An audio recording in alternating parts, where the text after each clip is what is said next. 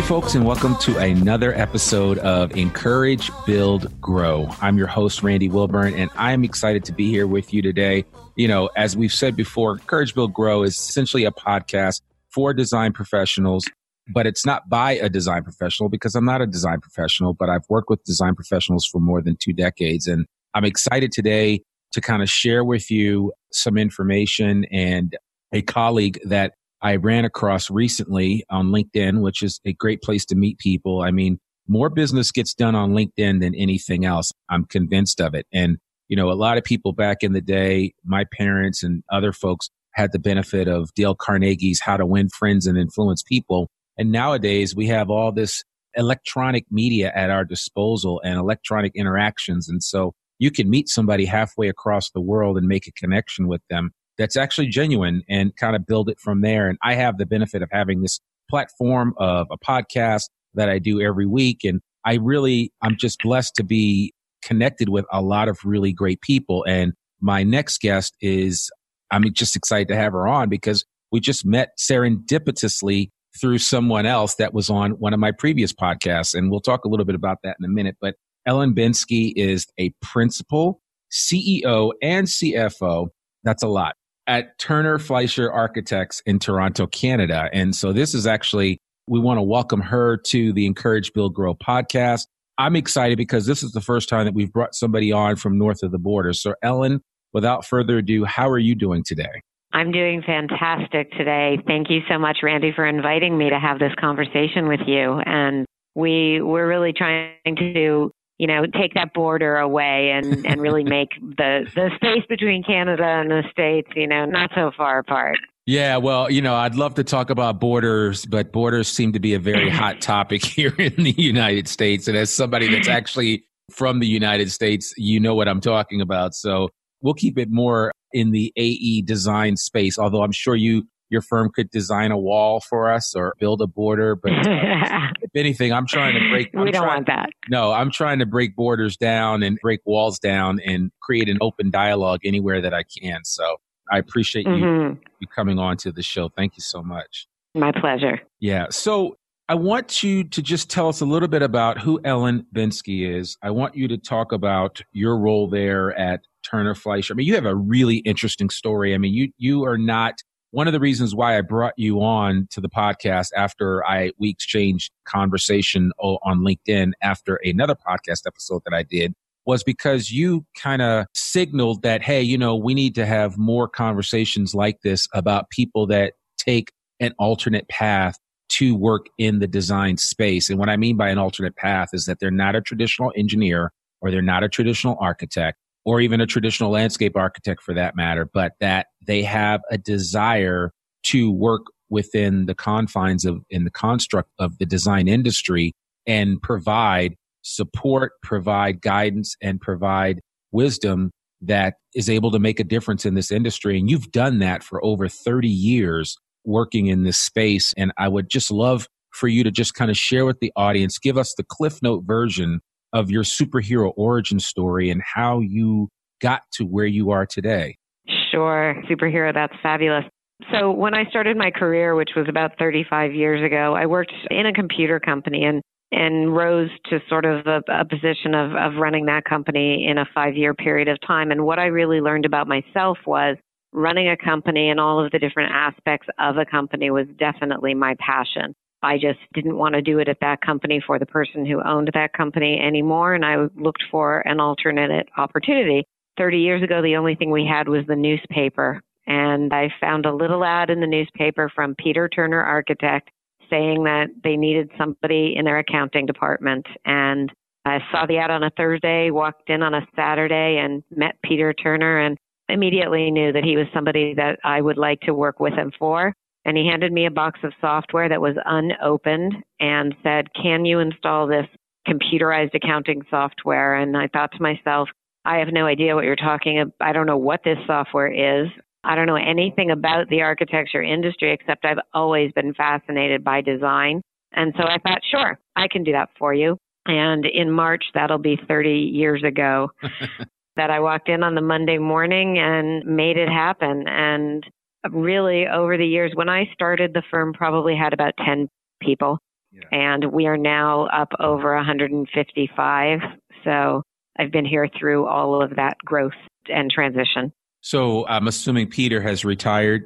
Peter's still here. Peter is oh, still Peter. There. We're okay. we're the firm is celebrating our forty-fifth anniversary this wow. year, and Peter just celebrated his seventy-fifth birthday. And he travels a lot and he does his own thing, but he still comes in enough that he can share his wisdom with all of the young architects we have here today. Oh, I love that. I love that. You know, it's funny. Now, the, one of the issues that we, and I want you to continue on, but I, I do want to interject that I find sure. it remarkable in the design industry space that we actually have so many principals and leaders that well into their seventies continue working and like working. And now I get it that yeah. some some are doing it by necessity, right? Because there's no transition plan in place. There's There is no, right. you know, there is no end of the day for them. I mean, it's just like, I'm just going to do this until I'm done. And when I mean done, I mean, yeah. and, but then there's some people that are like, you know, this is just my passion. It's my calling. It's, I can't breathe without doing this. So I need this as much as I need air. And I Absolutely. really, res- I really respect people that are like that. And I actually personally hope that I can work until until I don't need air anymore, because I just think that there's something, there's something about that. And I had people, I had examples in my life of people that worked well into their eighties at a high level and really made a difference. So I just like to think that as long as I can make a difference, I'm going to. And it sounds like uh, Peter is still doing that and impacting yes. people. And I think that's great, but I'd love for you to just continue. So you, you worked your way up. And the other thing I was going to point out is that you did something that I, I always encourage young people to consider. When somebody asks you if you can do something, don't say no. Just say yes mm-hmm. and then figure it out. We have this wonderful, Absolutely. we have this wonderful, there's two things that you have at your disposal. One is called G O O G L E. And the second one is called Y O U T U B E.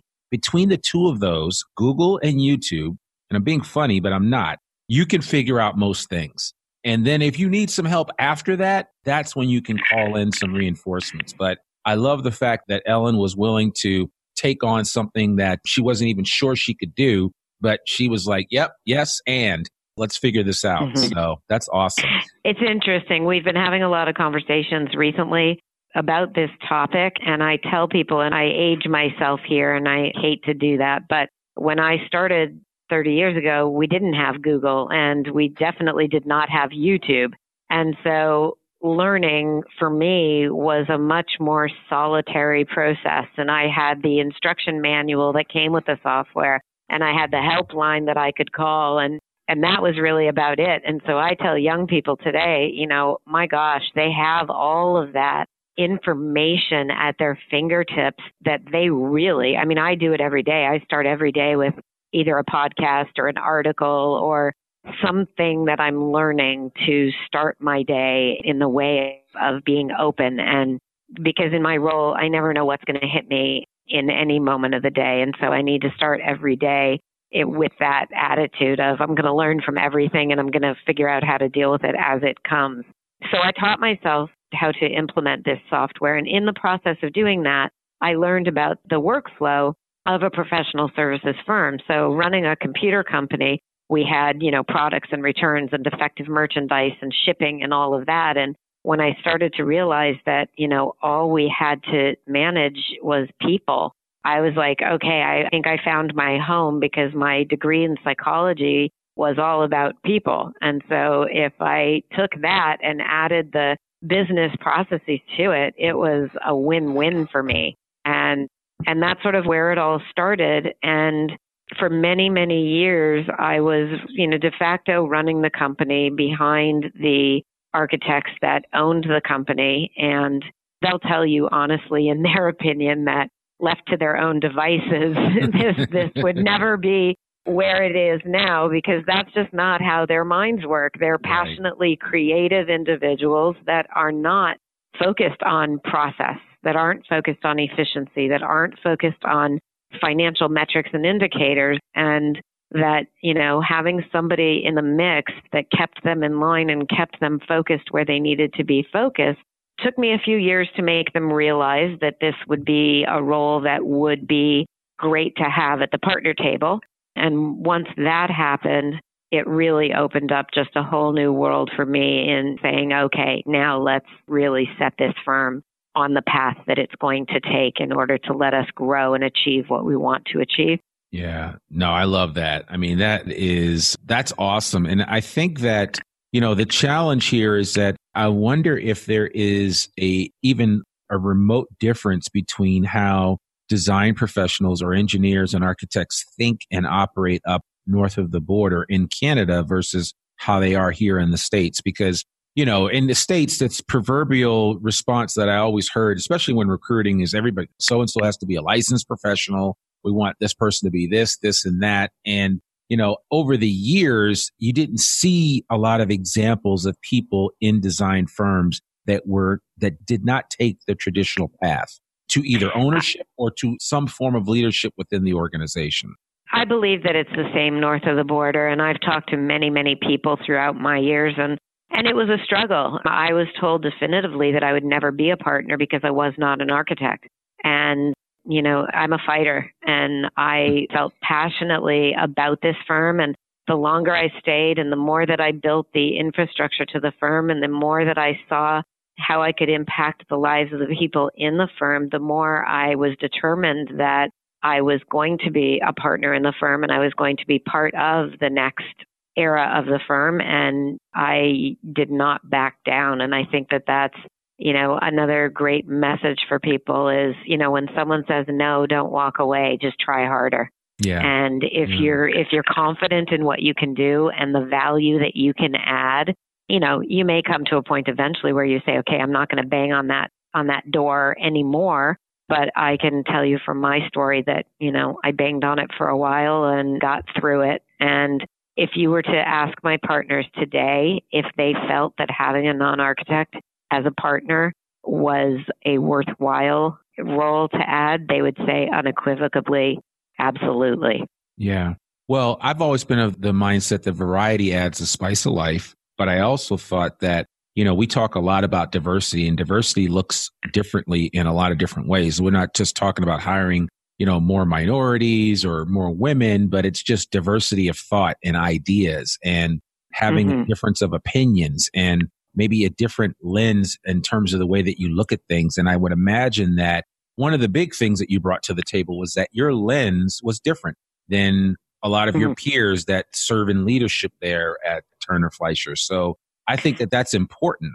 Absolutely. And I think, you know, again, aging myself, but, you know, going back all those years, I do think that there was, a, it was, there was some bit of function of women in leadership mm-hmm. that needed to be overcome, as well as, you know, a non-registered professional in leadership. And it's an interesting little story, but when I first started, after a while, I got frustrated with the creative designers and their sort of inability to see things numerically and understand that. And I went through a brief moment in time where I thought I should actually go work for an engineer, because they're numbers based and they would be more logical and it would be easier. And, but then the longer that I stayed, the more that I realized that I could make a bigger impact here. And also for me personally, being in this creative design environment fueled me to want to do more. And I love being part of that whole design process. So I ended up realizing that I could I could make this space work. Yeah. So, wow. Man, there's so many things I want to ask you. So what, I mean, there sure. are obviously other people, I mean, and, and that are in the position that you're in, but at maybe at a lower level within their organization. Mm-hmm. Mm-hmm. What advice would you give them in terms of how they are to navigate those waters in try to even broach or have those conversations with leadership to encourage them to be more open to and receptive to the ideas and some of the things that this, an individual that doesn't have a traditional engineering and architecture background wants to bring to the table? What advice would you have for them? I really, my best advice for that is to be confident in your abilities. And be confident in that you have something to add, that you can show them exactly what you were referring to, that differentiated lens. And so don't be afraid to reach out to leadership and ask for a meeting and show them examples of what you think and how you can benefit their operation and what you can bring. And if you are confident that you can do that and you can change the conversation, I believe that they will listen. Yeah. Yeah. No, I agree. And I think that's actually one of the things that the individual that I uh, interviewed on episode five of the podcast, which was Kara Clower from Laco. And I think that's the, that's the podcast that you may have listened to and that you responded to a post that mm-hmm. I put on LinkedIn. And I think, you know, she's a prime example of somebody that just didn't take no for an answer and, you know, certainly asserted herself in a way, in a professional way that let people see that, you know, she was in it to win it and that she wasn't going to just sit on the sidelines and allow somebody to dictate what her career would be. She stepped up and stepped up in a huge way where even over a period of time that I've known her, I've watched her grow into a level of leadership and she just owned it. And I think people, I think you have to own it. You have to be willing to say, you know what, I know that, you know, you have to act as if, as if you, as, uh, yeah.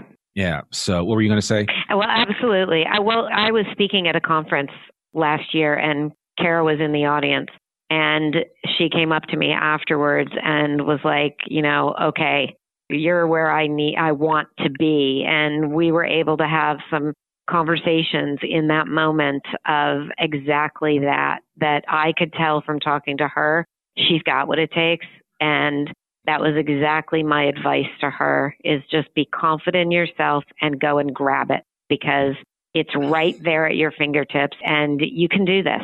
And so it really does just come back to believing in yourself that you can do it and that, you know, and there's a need. There's a real need. I meet a lot of companies and a lot of people that, you know, there's a disconnect between the leadership in a firm and the direction it may be going and people that they may have sitting in a finance department or a marketing department or an admin department that have great ideas, but they're not open to listening to them because they feel like they know the industry better because they're the professionals. And what we need to do and what part of what I want to be doing is to empower those other people in this industry to really, you know, have the courage to make that leap.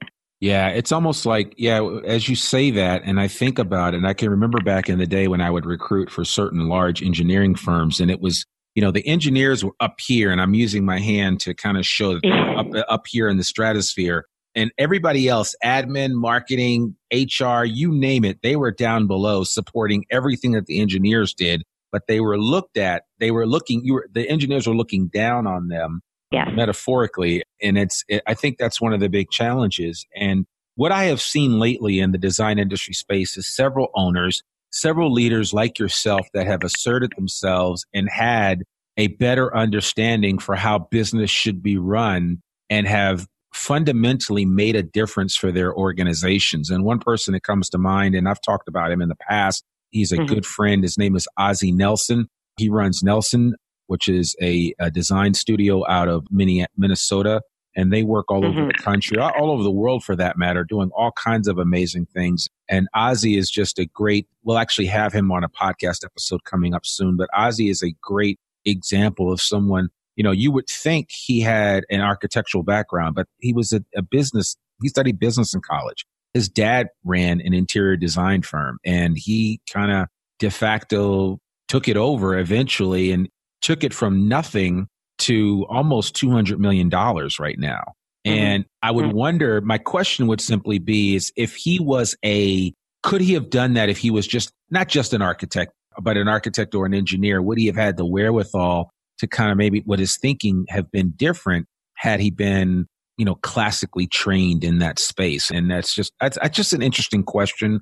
But mm-hmm. I mean, I could also look to a lot of other successful engineers and architects that are classically trained and have basically grown super profitable companies. I'm thinking of Chris Huckabee with, with Huckabee is an architectural firm based out of Fort mm-hmm. Worth, Texas. They pretty much own the K through twelve market in Texas. And Texas is one of the fastest growing areas of the United States. And I mean, Chris Huckabee basically took his dad's company over and just blew it off into the stratosphere. And he is a classically trained architect. So it goes either way. I just think that there is some type of recipe there for how an individual will be successful within an organization, whether or not they have that classically trained engineering or architectural background. And, and I think trying to break that code and figure out what that recipe is, is, is very valuable.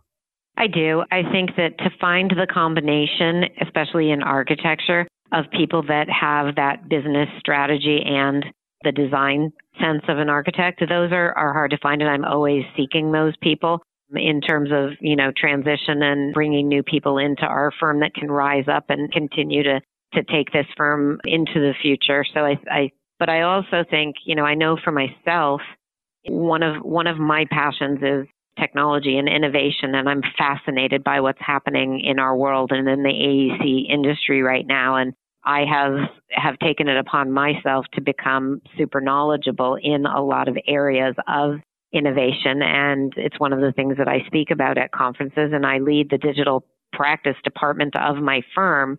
And, you know, I'm not a coder, and I don't really, you can ask my, my partner, Steve, I'm not even sure how to work my iPad, but I can understand, you know, the, a lot of it comes down to problem solving and what are we trying to do? And so again, if you're thinking about efficiencies, how can scripting and coding help our workflows be more efficient? I can certainly understand that. I can certainly understand the efficiencies of working in Revit and in B I M and in collaboration and in communication. And that gets back to, you know, the human, right? Like B I M is people, process, and technology. Well, you know, I'm people, I'm process. And so all I needed to do is have the interest in technology. And I can, you know, I sit in meetings oftentimes and people will be like, you know, you're not the architect. I'm like, no, but I, I can speak it. That's for sure. And so I, I don't think you need to be in the space. And I think that you just need to be open-minded. And again, gets back to wanting to learn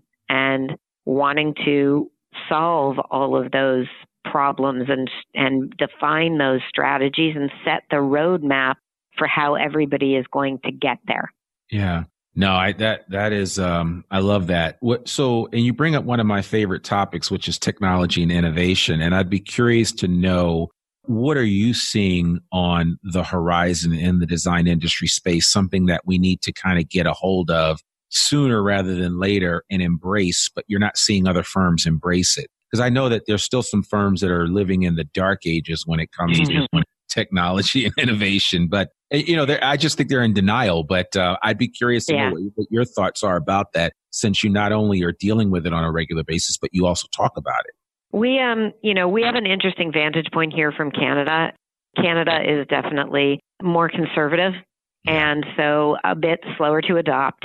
It's not mandated from the government, so we don't have B I M being utilized in P three projects that are necessarily pushing it down into the private sector like you have in, in other countries.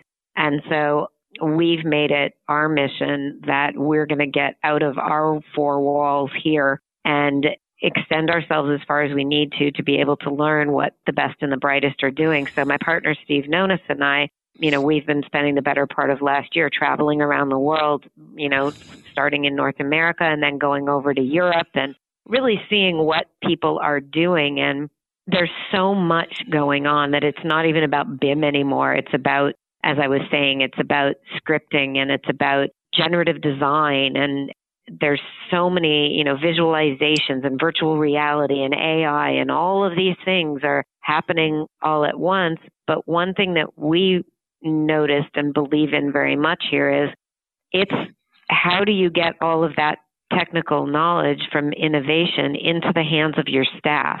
Because it's great for Steve and I to be like, oh yeah, we want to be doing virtual reality, but then we've got one hundred fifty-five people that need to learn what does that actually mean and how do they leverage programs like Enscape to be able to create these views and these fly-throughs. And so one thing that we've chosen to do here at Turner Fleischer, we've got a very large focus on learning in our organization.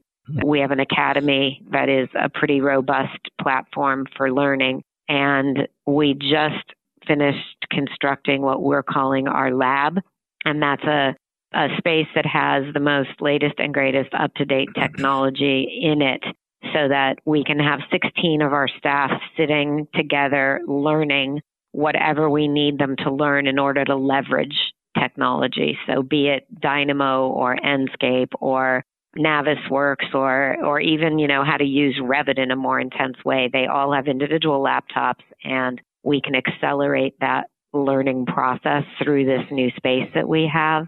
And we can also bring our clients into this space and teach our clients, because if your clients don't understand the benefit of all this technology, even though you tell them you're not charging them more for it, they're frightened. Right.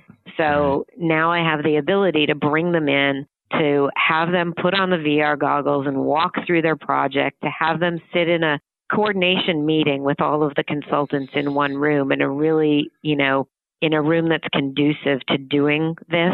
And in the three weeks that our space has been open, we have seen the return on this investment in a huge way. So I think that, you know, you have to be out there learning and bringing in the technology, and then you have to teach it. Yeah, no, I, I that's great. I, I like hearing that, especially the Turner Fleischer Academy. I'd be curious to know if, are you keeping track of how you guys are using this academy and how it might be benefiting you as a retention tool for your people, meaning that they don't find the need to go somewhere else where they think the grass may be greener, because they're getting everything that they need right there at your firm? Well, that's that's a big part of our culture. I want to make sure that my staff have the opportunities to grow and develop their careers while they're in our building, and they can they can aside from just the inherent knowledge that they're getting, they can also get all of their accreditation hours through our academy. So literally, they don't have to go anywhere after work and go to any sessions anywhere else. But we also have an interesting thing going on here that I know a lot of firms are facing these days. And I heard this at a presentation a few years ago, and I've stolen it and used it for myself. But we've got we've got the greens and the grays going on. And my demographics in my firm is I've got over eighty percent of my staff are under the age of forty-four. Wow. And so, yeah. eighty percent. Yep. Wow. Yep. And so that brings a whole different, you know, challenge and opportunity to running the studio. And so I've got all of these young people who have great technology skills, right? They've grown up in a world filled with it. They, it, it's, They just inherently know it, right? You right. see two-year-olds with iPads and iPhones, whatever, but they don't have the years of architectural experience. And then I've got the grays who have all of the years of architectural experience, maybe not so much the technology experience, but mm-hmm. these two groups of people need to be learning from each other, and they need to be learning with each other. And so a big part of our academy, when we're determining what courses and, and electives and workshops we offer, is trying to really think about what knowledge do the greens need that the grays have, and vice versa. Yeah. And so it, it, it also helps bridge that gap between the two. I love that. So do, I, is is that greens and the grays, is that trademark? Because I, I love that idea. I want to share that with somebody. No, that that's I don't remember.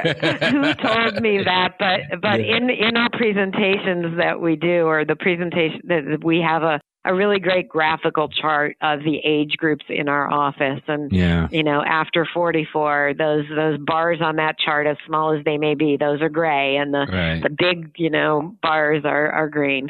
But that, but you know, and it's so funny. You're absolutely right. It's a two-way street from a learning process. It really is, because mm-hmm. I learn stuff from young people every day, and. And young, and I try to impart as much wisdom and knowledge as I can to anyone that will listen. If you're open to listening, I'm mm. I'm, I'm willing to share until the cows come home. I'd be curious to know: do you guys have a standard mentorship program in place, or have you? How do you encourage your young people to gravitate towards some of the grays, or just to say, hey, you know, you need to find a mentor? Maybe it isn't within the four walls of Turner Fleischer, but it might be someplace else. What do you guys? How are you guys dealing with that? So we created the role of, we call it a practice advisor. And okay. we created this role about six or seven years ago, maybe, maybe less. I don't know. Time flies so quickly. But practice advisor is a role that currently one of my partners and our senior associate have these titles. And what their role in the firm is, is exactly what you said. They provide one-to-one coaching for people. They teach numerous classes and workshops in the academy. They do practice advisor-led site visits where each quarter they pick different projects and they take a group of staff, and anybody can apply to go on these. and they walk them through the sites, because we find that that's, that's something that a lot of firms don't do. You don't mm-hmm. get to go to site until you're much farther along in your career. But we believe that that's doing a huge disservice to people that you're asking to create your models, and but they don't understand what that detail actually looks like when it's built.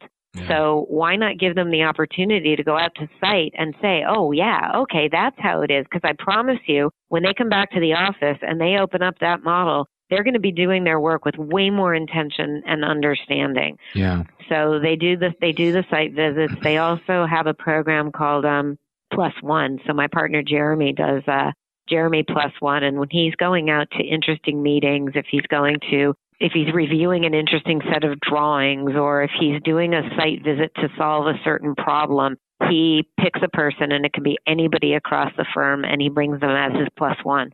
And so they get to just sit back and watch. And, you know, I think we found since we instituted this program is that there's certain learning you can do when you're sitting in a classroom, and there's certain learning that you need to do by actually just watching and listening and right. observing. And so the role of practice advisor has really helped to, and anybody can go up to them, anybody can ask for their time, and it's really helped provide that vehicle for that institutional knowledge to get back to the young people.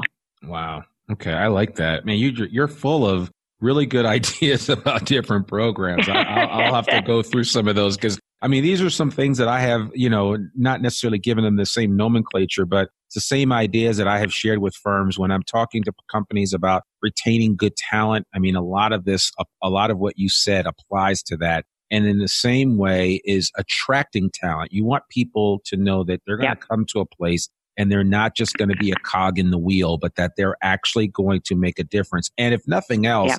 be better because of their time within that organization. And un- unfortunately, a lot of design firms can't lay that lay that claim at all. Well, and it's it's interesting. And, you know, we I have this debate a lot again with people that I meet. And, and when we did in our presentations and when we did our podcast with uh, on the art of construction a few weeks ago, you know, everybody wants to talk about return on investment.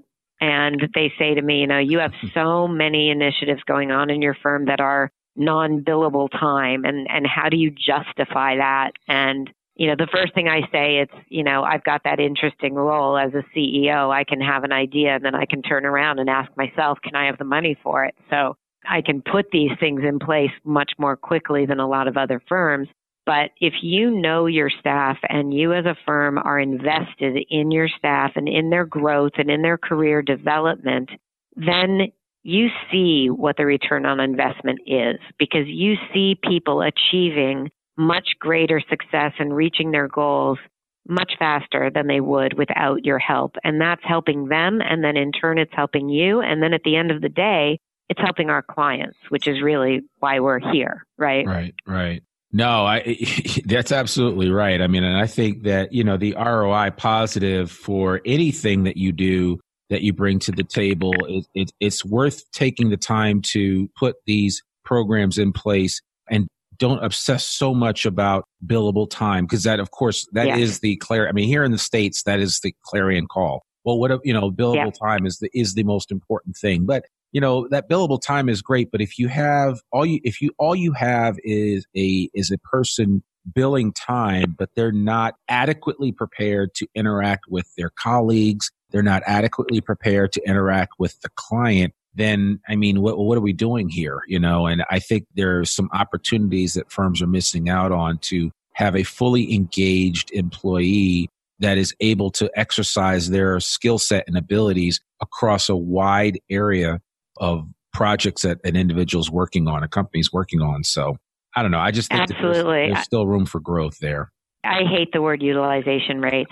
I absolutely can't stand it. And, and I meet so many people who come up to me after we speak and say, you know, I'm supposed to be eighty-nine percent billable. And if I'm not on Monday morning, I get a report and it's highlighted in red. And, and you know, I'm just, I, I just think that stifles creativity, that stifles growth. And, and it's interesting because the people that don't actually work out at Turner Fleischer are really people, and there are people, and I, I talk a lot about, you know, a fixed mindset versus a growth mindset. And if you come to my firm and you've got a fixed mindset, you won't be happy here. And that's not a bad thing, right? People, there, there's having a fixed mindset isn't, doesn't have to be a negative thing, but you will find us totally annoying because every moment we're, you know, let's do, you know, attend this and do that and grow here. And what, what do you want to do? And how do you want to grow? And, you know, there are people that just want to come to work at nine and leave at five, and they want to, you know, doing door schedules all day would make them happy. And, and I've actually, you know, talked to people and said, you know, I think you would be better suited in a firm that, that wasn't so growth based. Right. Yeah. No, I, that, yeah, you're absolutely right. And I think more firms are moving towards a growth mindset and operating from that perspective. But, you know, again, you have the benefit of talking about it the way that you do because you're at the top. And I think all of those conversations happen or start and emanate from the top. So if you have a mm-hmm. leader that's not, that has a fixed mindset, I think sometimes it's very hard to enter into those waters of what a growth mindset workplace looks like. It is. And, and we get that a lot. When Steve and I speak, we are often the only principals at these conferences in attendance and, and let alone speaking. And it really shocks us every time that we go. And because if you want to affect change in your own organization, you have to understand what's going on out there, and you've got to be in that world. You can't do what, well, in my opinion, what you just said and sit at the top and, and just, you know, tell people what they need to do without really being on the ground and, and understanding and, and understanding what the pain points are for other people in other firms. And so we're always, you know, while it makes our lives a little bit crazy because we're constantly traveling and, and, and coming back, and um, we're, we're about to embark on a number of these things in the next few months, but what we learn is invaluable.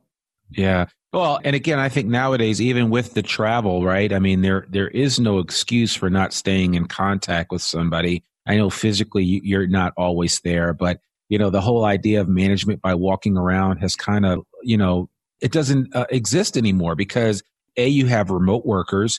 I mean, you have people that are always out in the field working with clients. So your ability to manage effectively and, you know, there's nothing like just checking in with a colleague or checking in with somebody that's under your charge, even via text, you know, in the morning, giving them an attaboy or attagirl and, hey, go out mm-hmm. and have a great day and make it good. I think we sometimes miss out on using some of this technology that we complain so much about all the times to our advantage to continue to foster and grow relationships.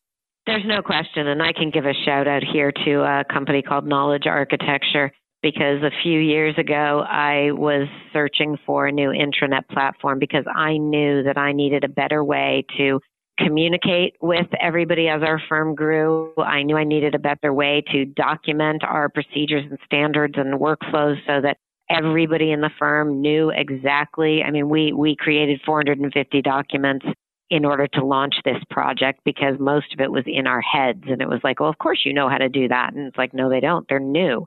And I came across Knowledge Architecture's platform Synthesis at a conference that I was attending. And in the last two and a half years since we've had this platform, it has absolutely changed the way we work together as a firm and our culture within the studio.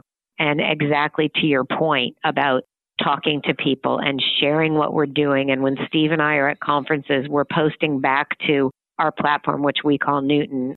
We're posting back to Newton. We're posting pictures. We're, you know, hey, here we are. This is who we're talking to. And we're keeping that line of communication open so that everybody knows, hey, this is going on. Yeah. And, and it's been a, it's been a real game changer for us in terms of that. And I think for me, just as you and I met over LinkedIn, LinkedIn is just an incredible platform to stay in touch with people that you meet as you travel around. I've got so many amazing LinkedIn connections that we're learning from each other. Right. After, exactly. You know, we may meet once at a conference and we're going back and forth. I'm asking them questions. They're asking me questions. Mm-hmm.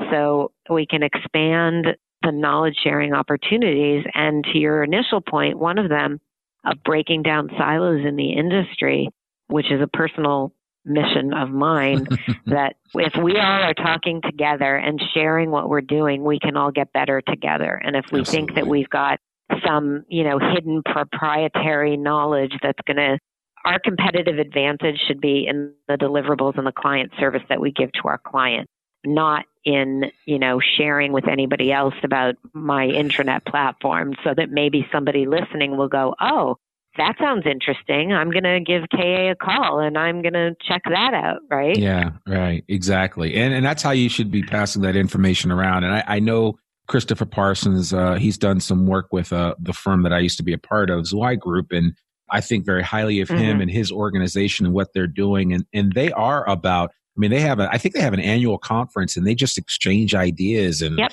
a lot of really good stuff happens. And I think that's, there's not always, you know, it doesn't always have to be the quid pro quo of I do something for you, you do something for me. Nowadays, it's like, listen, I mean, sharing knowledge and information is tantamount to becoming, you know, becoming a the, an individual that is open to just new ideas. And I think no longer, gone are the days of the gatekeeper where only a couple of people right. hold all of the information. Now all that's is open and available. And if you're willing to consume it and be a part of the solution and not be a taker all the time, but be a giver as well, it comes back to benefit you a thousandfold. There's no question. There's no question. And and the com- the knowledge management community that, that Chris and K A have been able to bring together through their annual conference, K A Connect, has brought me so much knowledge. And, and I've learned so much from interacting with people in this amazing, open, sharing community. I'm proud to announce that, you know, the, today or tomorrow, I'm promoting somebody into the role of knowledge manager.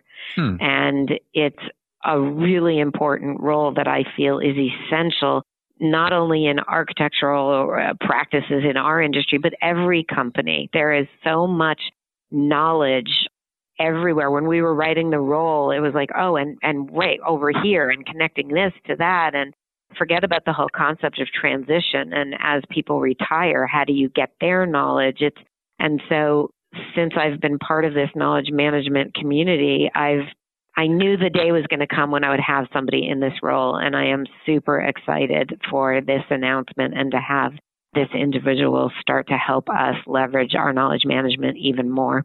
Wow. That's exciting. Well, I'm, I'm glad I can't, I can't wait to hear that announcement and, and to learn more about what what you do with that particular role, because I, I think that will be an example that other firms can see. And here's here's the important th- piece, and I'll, I'll close with this as we as we wind this up, because you've been so, I appreciate the time that you've taken to do this today. But my thing is, none of us, and when I say us, I mean anyone in the design industry space, none of us are alone in our efforts. There are always going to be shining examples. There are always going to be individuals that are willing to pull you aside and say, hey, we tried it this way and it didn't work, but we did this and that worked. And that's the one thing that I can say about the design industry space is that people aren't too territorial about their work product and how they do things and what makes them successful. They're willing to share.